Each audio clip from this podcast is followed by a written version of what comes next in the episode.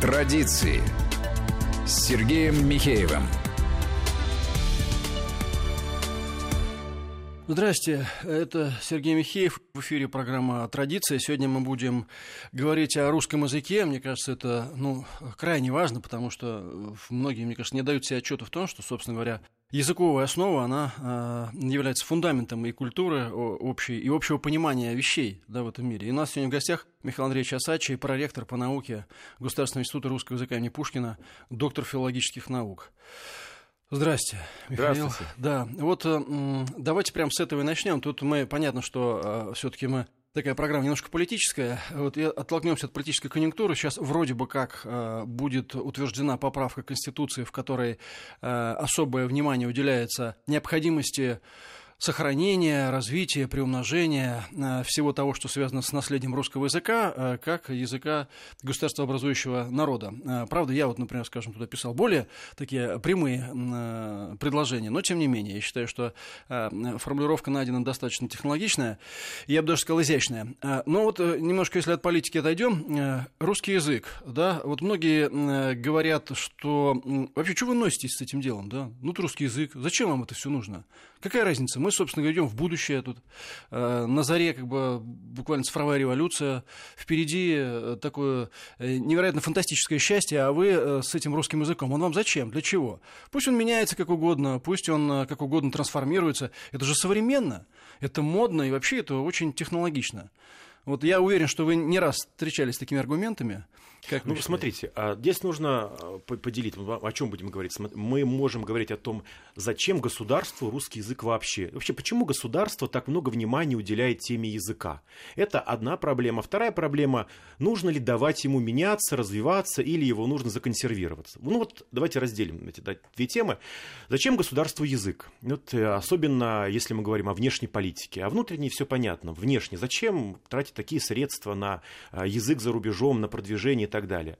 Но вот вы знаете, лояльность, как таковая лояльность э, зарубежных стран, людей к стране, готовность сотрудничать, готовность торговать, готовность, я не знаю, э, воевать на одной стороне даже. Вот все это формируется тремя способами. Третий, четвертого еще не придумали. Первый способ это сапогом солдатским. Второй способ это рублем, долларом, я не знаю, там иеной, неважно, другой валютой. И третий способ – это гуманитарное сотрудничество, в основном язык.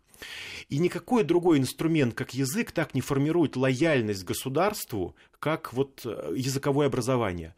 Ведь, знаете, очень часто замечал, как люди абсолютно ну, равнодушны к России, даже в некоторой степени относящиеся к России настороженно а, или негативно, а начиная изучать русский язык волей или неволей, подсознательно начинают сочувствовать России, начинают обращать внимание на русских, начинают искать контактов с Россией. А нам, собственно, это и нужно. Наш язык формирует лояльность к нам. Вы знаете, это очень похоже на что-то такое из подсознательного, из какого-то даже гипноза, наверное. Если человек так много сил вложил в изучение какого-то языка, посвятил этому, я не знаю, год, два, русский язык очень тяжелый, он учится не менее двух лет, то, конечно, он ну, не может не любить то, что выучил, то, во что вложил столько сил. И это очень важно. И сегодня наш язык, продвигаясь за рубежом, формирует вокруг нас такой ну, пояс лояльности. Но времена меняются. Если раньше этот пояс лояльности очень плотно прилегал к нашей стране, и мы говорили о том, что вот есть Россия, она в основном русскоговорящая, это понятно, хотя языков, конечно, в России очень много, по разным подсчетам от 150 до 300, а потом есть страны Содружества, раньше это были страны э, в рамках одного нашего государства. Там русский язык не являлся языком родным для населения, но к концу 80-х на нем говорила большая часть населения этих так стран. говорили, язык межнационального общения. Ну, на самом деле он стал государственным языком, конечно же, к концу 80-х это был нормальный такой государственный язык, и многие семьи в столицах не говорили на своих языках, это, ну что тут скрывать, это было так. И, и в языках не было и слов современных, ничего не было, чтобы нормально он функционировал как государственный язык.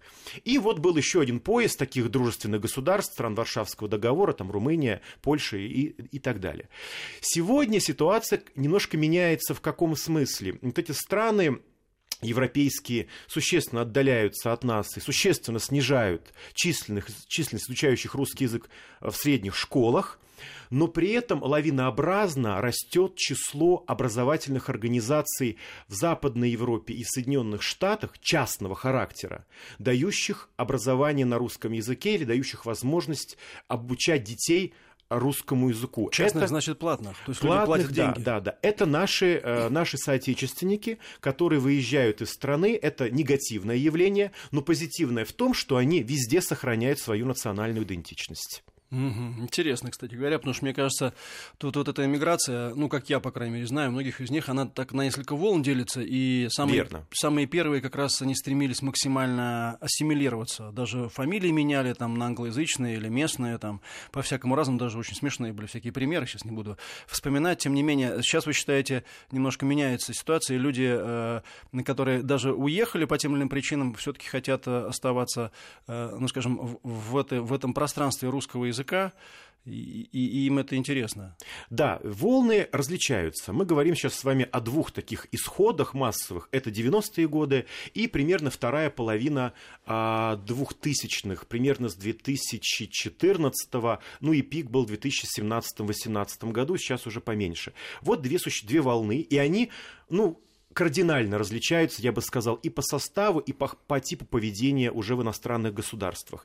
В 90-е действительно люди выезжали, ну, наверное, от голода, выезжали от таких условий и обстоятельств довольно тяжелых, а, в которых была наша страна, и, естественно, старались любым способом, если не сами, то своих детей уже сделать полноценными гражданами этого государства. Они встречали, конечно, и ксенофобию определенную, и настороженность в отношении советских, ведь Советский Союз воспринимался, понятно, непонятно как в Европе или в Соединенных Штатах. В общем, они даже часто гордились тем, что их дети не говорят даже по-русски, такие нормальные бюргеры в детском саду, в школе, все такой нормальный немец.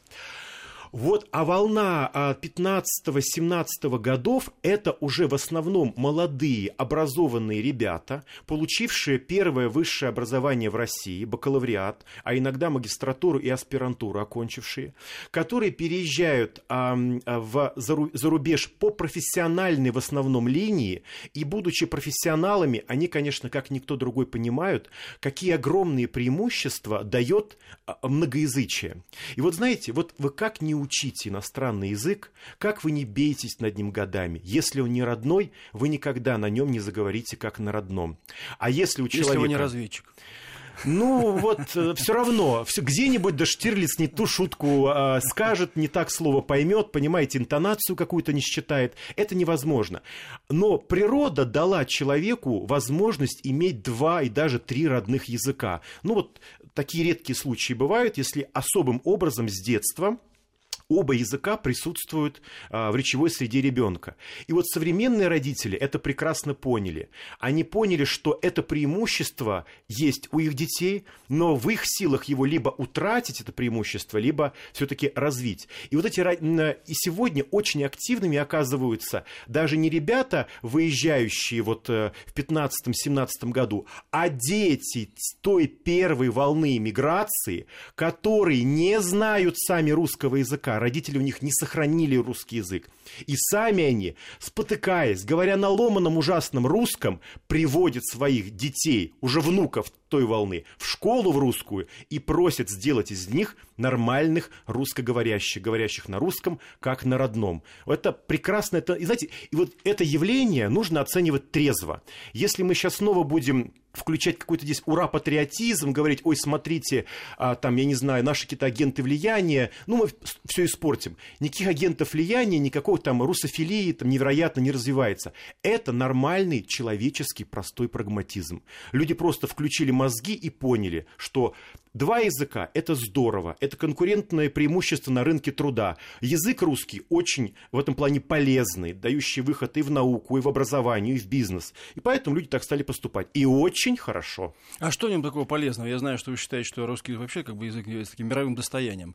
А можно... Ну, я, правда, я согласен с тем, что вы говорите насчет прагматики, но мне кажется, все-таки идентичность такая вещь, которую иногда руками потрогать нельзя, но она все равно как бы существует, она как-то вылезает, да, даже когда люди ее иногда запихивают прям со всеми, из-за всех сил запихивают куда-то, так сказать, подальше, она все равно э, дает о себе знать. Но тем не менее, вот э, по поводу того, что вы сказали, что русский знать полезно, и насчет того, что вот русский вообще такое мировое достояние.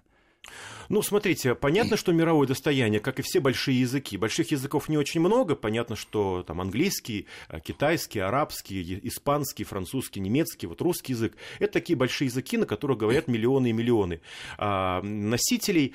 А, и сегодня, если вы сравните численность говорящих по-русски в России за рубежом, вы увидите, что половина говорящих по-русски проживает за территорией Российской Федерации. Всего, ну, по разным оценкам, около 300 миллионов человек говорят по-русски, на русском а в России... Как, как на родном или просто а, умеют, нет, умеют говорить Как на, на родном или близком к, к этому уровню.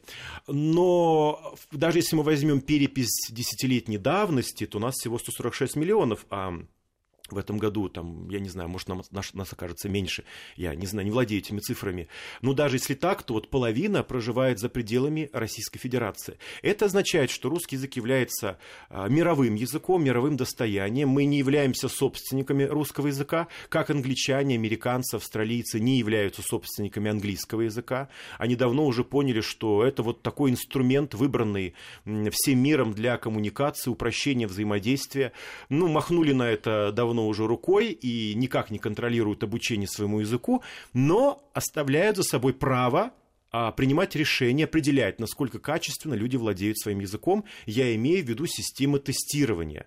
Там IELTS, TOEFL, вот все знают эти названия, когда поступают в зарубежные вузы, все сдают эти экзамены.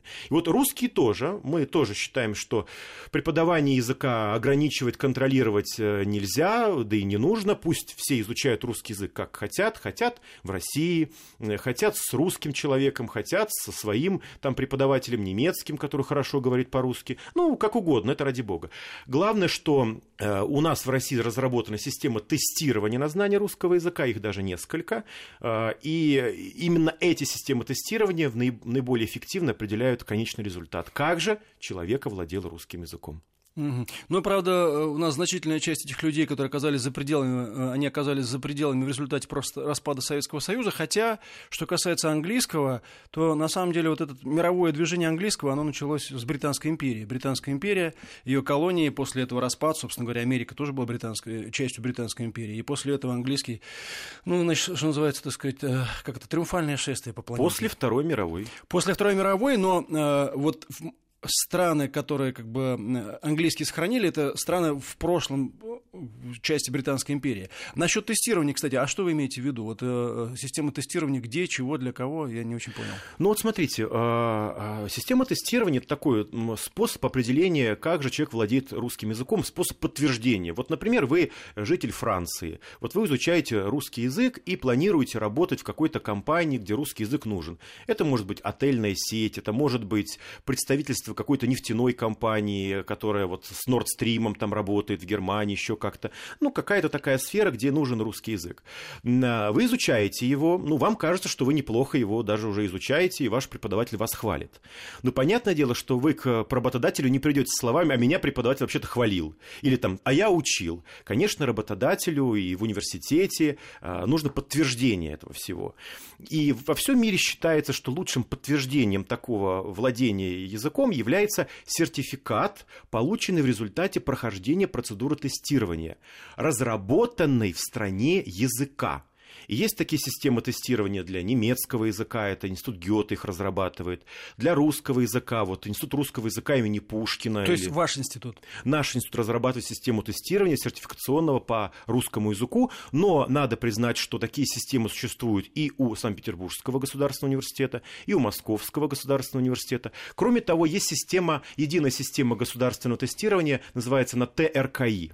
Давайте сделаем небольшой перерыв, и после перерыва вернемся к нам. У нас э, в гостях Михаил Андреевич Асачи, проректор по науке Государственного института русского языка имени Пушкина, доктор филологических наук. Это программа «Традиции» Сергей Михеев. Традиции.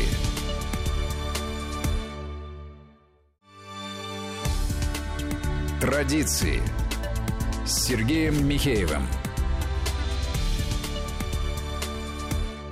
В эфире программа «Традиция». Сергей Михеев. И у нас в гостях Михаил Асачи, проректор по науке Государственного института русского языка имени Пушкина. И продолжаем разговор о русском языке. Вот, э, Михаил, вы вначале сказали о внутриполитическом и внешнеполитическом аспекте, вернее, не политическом, а внутреннем и внешнем. И сказали, что, ну, внутри страны все понятно, зачем русский язык, а вот не всем понятно, да? Потому что, на самом деле, э, такие дискуссии, баталии вокруг русского языка, они идут и здесь. Э, это касается и уровня преподавания, и необходимости его изучения, там, ну, споры об объемах изучения, но и в том числе вот эта вот дискуссия о том, а, может ли он меняться, насколько может меняться о литературной норме и, и многое другое. То есть, э, на самом деле, по вашему мнению, где здесь некие красные линии? Потому что мне кажется все-таки, что сохранение э, языка в его то есть, ну, грубо говоря, вот все-таки литературный русский язык э, должен остаться основой э, культурного восприятия. Понятно, что всегда были сленги, понятно, что всегда, так сказать, есть какое-то, какое-то так сказать, какие-то отклонения, ну, ну и все, что с этим связано, это неизбежно. Но вопрос в том, нужно ли и в какой степени сохранять вот эту литературную основу, как ее сохранять, да, где вот эти красные линии? Ну вот смотрите, любой язык, любой язык развивался, всегда менялся.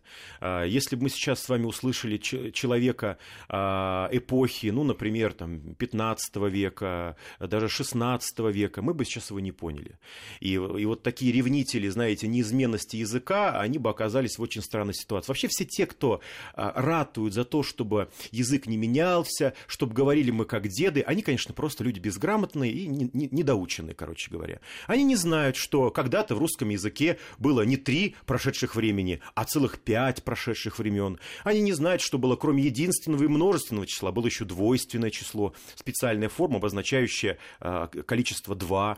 Они не знают многого, что изменилось в русском языке. Они были бы крайне удивлены, если бы мы им все это предъявили и сказали, ну что ж, ребят, ну тогда давайте вперед, разговаривайте так, как Иван Калита, например. Они бы очень раздосадованы были. И вот от такой неграмотности, э, такой, знаете, какой-то зашоренности, неоткрытости в плане восприятия действительности мы сегодня и страдаем, когда дискуссия о языке заходит в какой-то тупик непонятный, упирается в какие-то эмоции в стиле «не трожь мое», «не трожь святое».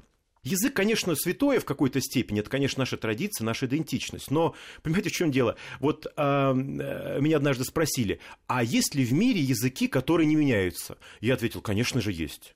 Латынь, древнегреческий, древнеготский и так далее. Но, говорю, понимаете, есть одна особенность. Ну, то есть мертвые. То есть мертвые, совершенно верно, на, на них люди не говорят. А все языки, на которых говорят люди, они, естественно, меняются. Ну как? Ну вот когда ребенок растет, ему же одежду тоже меняют. Он, ребенок растет, одежда меняется, мода приходит, приходит, уходит и так далее. Язык меняется. И вот вы знаете, язык стал меняться, э, как, на, как не парадоксально, нам кажется, наоборот, а, но на самом деле язык стал меняться медленнее в 21-20 веке. Это происходит вот почему. Вот раньше, до эпохи всеобщего образования, всеобщего просвещения, всеобщей информатизации, когда не было еще учебников, когда люди писать, читать не умели, не было радио, телевидения, как, это, как язык менялся? Вот в нашем селе говорили корова, а в том селе стали говорить корова. Ну вот так закрепилось в этом селе так, а в том селе так. И так вот язык распадался на диалекты, трансформировался, как-то происходило вот такое вот изменение языка, потом как-то он уравнивался на основании какой-то нормы в, в определенной области. Ну, в общем, так это происходило. Люди по-другому начинали говорить, и это закреплялось.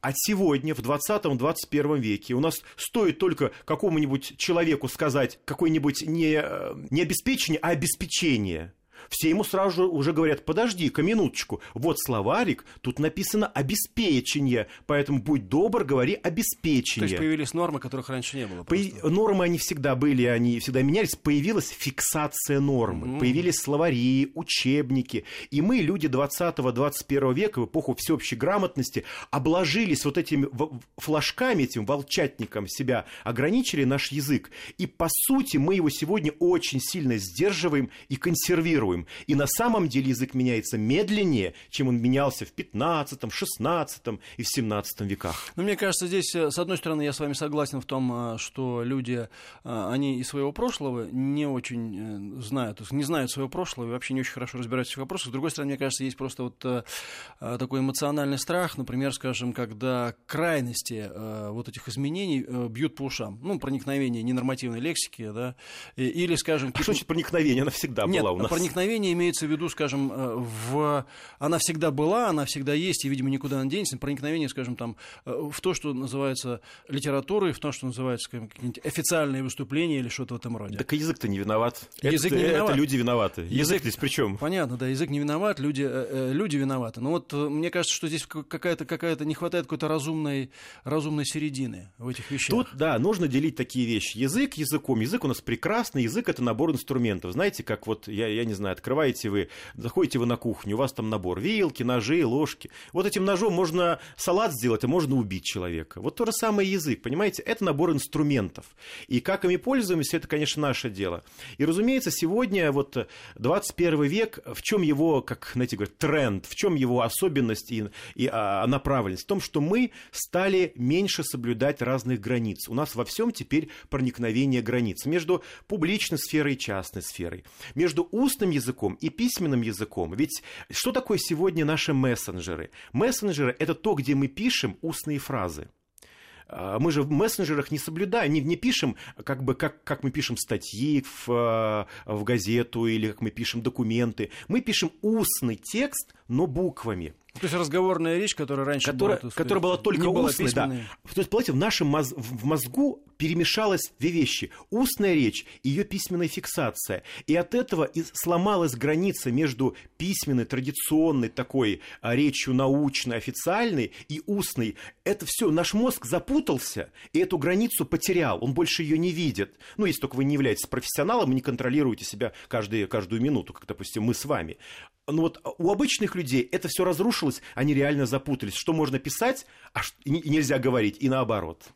То есть, грубо говоря, раньше э, любое печатное слово, скажем так, письменное слово воспринималось как э, литературная норма. Как да? литературная норма да, совершенно, а устная была более да, свободна. А, а сейчас... сегодня, как это, понимаете, десакрализовался письменный текст. Mm, вот понятно, так. да, понятно. И плюс еще, и плюс еще на, насчет все-таки там проникновения и э, прочих вещей. А, ну вот вот мы это констатировали, и что же здесь, э, что же здесь, на ваш взгляд, является золотой серединой?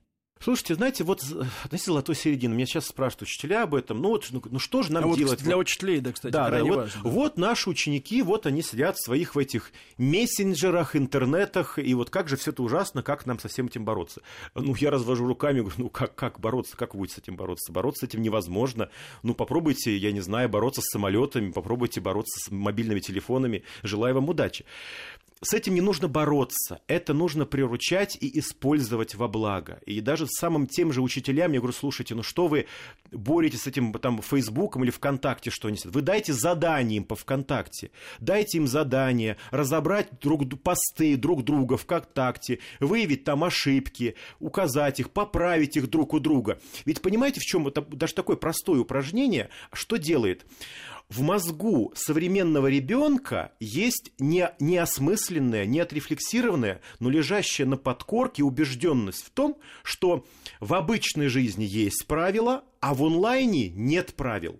Это на самом деле, конечно, не так. И сегодня а, по статье возбуждения ненависти и вражды осуждают в большей степени за то, что сделано онлайн, чем за то, что сделано офлайн. Но дети этого не понимают. У них складывается обратная картина. И вот такие вот привлечения соцсетей, постов на урок русского языка, они вот эту закрепленную убежденность ломают, показывают, что оказывается, и делая пост в Фейсбуке, я должен соблюдать те же самые правила русского языка. Ну, то есть не отгораживать, а наоборот ассимилировать и использовать. Э, Конечно, и, приручать. туда как бы тоже правила хорошего тона, если хотите. Культивировать да. эту онлайн-действительность, распространять на нее правила о офлайновой реальности, использовать ее как педагогический инструмент и не бояться. Но можно это сделать только одним способом, если учитель реально этим владеет, разбирается и готов. А вот э, еще вопрос, который тоже многих тревожит по поводу иностранных слов, или даже не иностранных слов, а как бы иностранных слов, да, которых огромное количество стало.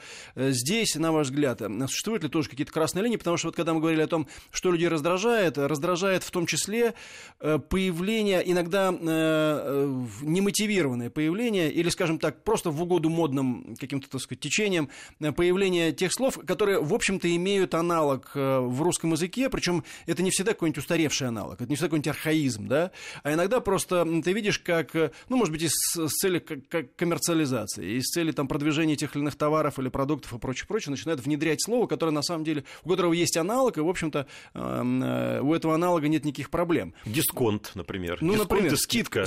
Почему ну, дисконт? Ну, например, скажем то есть такое слово, как прокат. Однако э, у нас нет проката автомобиля, у нас есть каршеринг. Ну, это хотя бы имя собственное, бог с ним. А от слова дисконт, ну, вот вообще не понятно. Да, вот на ваш взгляд, какие здесь могут быть э, вот, подходы? Что здесь разумно, что неразумно и так далее? Ну а что разум? Понимаете, в языке всегда такие э, явления есть, и русский язык переживал несколько волн заимствований, заимствований, причем не всегда полезных и не всегда, в общем, э, закреплявшихся. А сегодня, да, есть заимствования, есть заимствования, их нужно делить. Вот слова типа дисконт или, ну, например, я не знаю, кастинг, отбор, то есть, ну, может, вполне можно заменить, и никак слово от этого не... Ну, так моднее.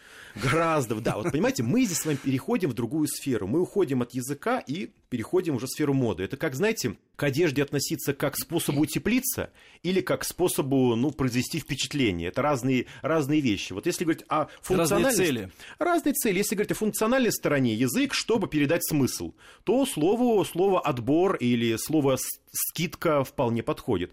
А если нужно впечатление произвести, туману нагнать, знаете, как-то выделиться, то, ну, наверное, проводить нужно кастинг с большим дисконтом и шерить все это в соцсетях и не спойлить обязательно. Угу. Ну, все это можно было сказать русскими словами, конечно. Но, с другой стороны, есть масса иностранных слов, которые закрепились у нас в языке, без которых мы с вами не обойдемся. Вот мы с вами в студии, микрофон, режиссер, журналист. Это все иностранные слова, они давно вошли в русский язык, и когда-то аналогов, конечно же, этим словам не было. А, что нужно делать? Э, остановить это невозможно, это всегда будет, и всегда э, сообщество носителей языка, наигравшись, будет уставать от этих ненужных слов и избавляться от них. Но чаще всего происходит все-таки иначе. Чаще всего эти иностранные слова, появившись как полные аналоги, закрепляются в языке с каким-то особым значением. Например, слово менеджер. Управляющий. А, упра... Да, сегодня у нас менеджер – это не руководитель и не управляющий, как во всем мире. У нас есть сегодня менеджер по туристическим путевкам, менеджер по телефонным звонкам, менеджер по работе с, кли... с клиентами. Ну какой же менеджер по работе с клиентами? Менеджер по продаже трусов. По продаже трусов, совершенно верно. То есть у нас слово менеджер приобрело совершенно другое какое-то значение, таинственное отчасти. Я не всегда понимаю, что имел в виду. Но мне кажется, здесь очень часто э, срабатывает то, о чем мы только что сказали. Э, человек добирает статуса. Но да, да, да, за счет иностранного слова. Но в любом случае это слово точно уже отошло от того значения, которое оно имеет в английском языке, и а, от него оторвалось и живет, живет своей уже русской жизнью. Если мы переведем на английский язык менеджер по продаже э, туристических пакетов, нас не поймут, так где там менеджер, конечно же. У них это будет уже, конечно, не менеджер, а какой-то другой а, человек. И вот такие процессы в языке так или иначе проходят, но, знаете, у любого языка есть иммунитет, э, вернее, у сообщества носителей языка. Рано или поздно, наигравшись, избавляются всякого там хайп, хайпануть и там э, и прочих этих э, «Привет, медведь», все это уходит, забывается. Вместе с медведем? Вместе с медведем, не, ну, знаете, язык иногда закрепляет, оставляет себе на память много чего из прошлого. Ну, у нас, да, этот, мы по другой программе эти вопросы обсуждаем. А вот э, по поводу орфографии. Надо ли упрощать? И какие изменения можно допустить? Потому что по этому поводу тоже довольно много разговоров э, э, насчет реформ и много другое. Я просто, как бы, у меня трое детей, поэтому они все, как бы, ну, вот прошли школу, и вот между ними какая-то определенная разница, и каждый раз я вижу э, какие-то, э, какие-то, так сказать, э, скажем, особенности, которые появляются, в том числе в преподавании и в восприятии. Но не в орфографии. Но не в орфографии, да. Вот на ваш взгляд, э, здесь. Давайте, я, давайте мы устроим такой опросный эксперимент. Вот вы, родители, увидели трех детей, выросших, выучившихся на ваших глазах. Скажите, по вашим ощущениям, сколько они тратили в школе усилий на орфографию и пунктуацию? Ну, Трудно сказать, надо у мамы это Надо- мама, спросить. да. Я вам скажу, я вам скажу, да, примерно 80% на орфографии и пунктуации. Примерно 80%. А теперь я вас спрошу, а является ли орфография и пунктуация а, отражением сущности языка? Вообще связана ли она с языком? Ну, насколько я понимаю, она тоже со временем менялась. Она, орфография является условным способом фиксации устной речи на письме. Именно условным. Просто мы договорились вот такими вот значочками обозначать звуки. Язык, он устный. У некоторых языков письменности и сегодня нет. У русского языка письменности не было до X века. Однако ж русский, рус, древ- древний русский язык развивался. И, и дальше бы развивался. Не появилась письменность. Конечно, письменность – это другой уровень развития уже и так далее. Но в целом языку письмо ну вот так не нужно для того, чтобы он существовал. Это устное явление. Орфография – это то, как мы договорились фиксировать звучащий ну, поток на письме.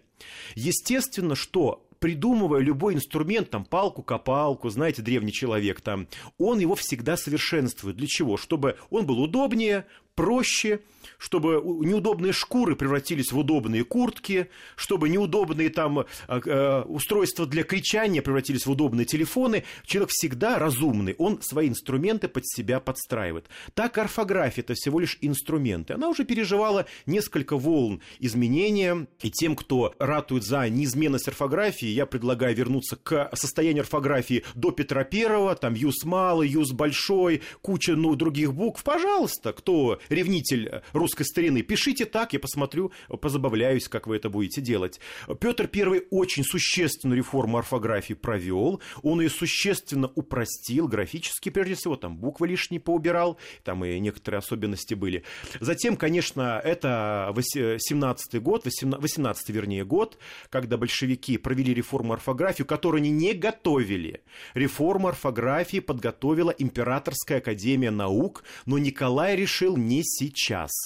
Надо, но не сейчас. И тогда, э, тогда отменено было это «живаго», «большаго» все писали, «святаго», хотя все говорили «большого», «святого». То есть изменили расстояние между реальным э, языком звучания и тем, как это фиксируется на письме. Много букв лишних убрали. И мы сегодня пишем уже гораздо, гораздо проще, нет этих ять, не нужно запоминать там без, лес и так далее. Все эти правила. Но все-таки в нашей орфографии куча нелогичного. Ну вот, например, смотрите, вот а, есть глагол, две формы одного и того же глагола. Росла и расту. Пишем росла и расту. Почему? Зачем? Зачем эти корни с чередованием? А, кстати, почему и зачем? Ну, там буква Т, такое правило, если есть буква Т, то пишется А. С какого перепуга для обычного человека это, конечно, я как лингвист могу это объяснять очень долго, это будет интересно, дискуссия будет с, с, с моими коллегами, мы поразвлекаемся, конечно. Ну а людям-то обычным зачем это все? Почему же ши нужно писать И? Я знаю, почему И. Там был исторический мягкий звук и так далее. Но зачем это современному человеку? Почему он должен писать не так, как говорит? Но вместе с тем в орфографии есть много логичного. Например, равен, ровен, корни, они по смыслу различаются. Допустим, там уравнять кого-то с кем-то и разровнять площадку. Там равен, тут ровен. Это вот, это тут уже по смыслу различается. И это нужно сохранить, конечно. Ну, в общем, нужно как-то к этому рационально подойти, убрать нелогичности, убрать э, нестыковки, убрать то, что никак не связано со смыслом, и оставить, наконец, школе время на риторику, на э, навыки публичного общения, на речевой этикет, на психологию коммуникативного взаимодействия, на использование э, риторических приемов в речи, чтобы они хоть могли сложные фразы-то строить, чтобы могли они аргументацию какую-то, число аргументации, чтобы они знали хотя бы. А то вот это ОГЭ внедрили устный экзамен в девятом классе, как допуск к дальнейшему экзамену. Дети монологической речью не владеют, не могут поддержать разговор на какую-то тему, не связанную с, с музыкой. Понимаете, в чем дело? Они не могут говорить пять минут без, без перерыва. Да, это правда. Они могут, потому что ну, они не способны, они владеют технологией, а это навык. Нужно учить говорить долго, например, человека, чтобы он встал, начал и закончил. Мысль начал, мысль развил, И мысль закончил. Это от сырости, это не заводится в мозгах ребенка. Этому нужно учить, и на это нужно время. Да, я согласен, многие из них, и это по собственному опыту могу подтвердить, просто не могут сформулировать собственную мысль. Иногда она что-то и стоит, но они не могут это сказать. Спасибо большое. У нас в гостях был Михаил Андреевич Асачи, проректор по науке Государственного института русского языка имени Пушкина, доктор филологических наук. Это была программа «Традиция». До свидания. Традиции.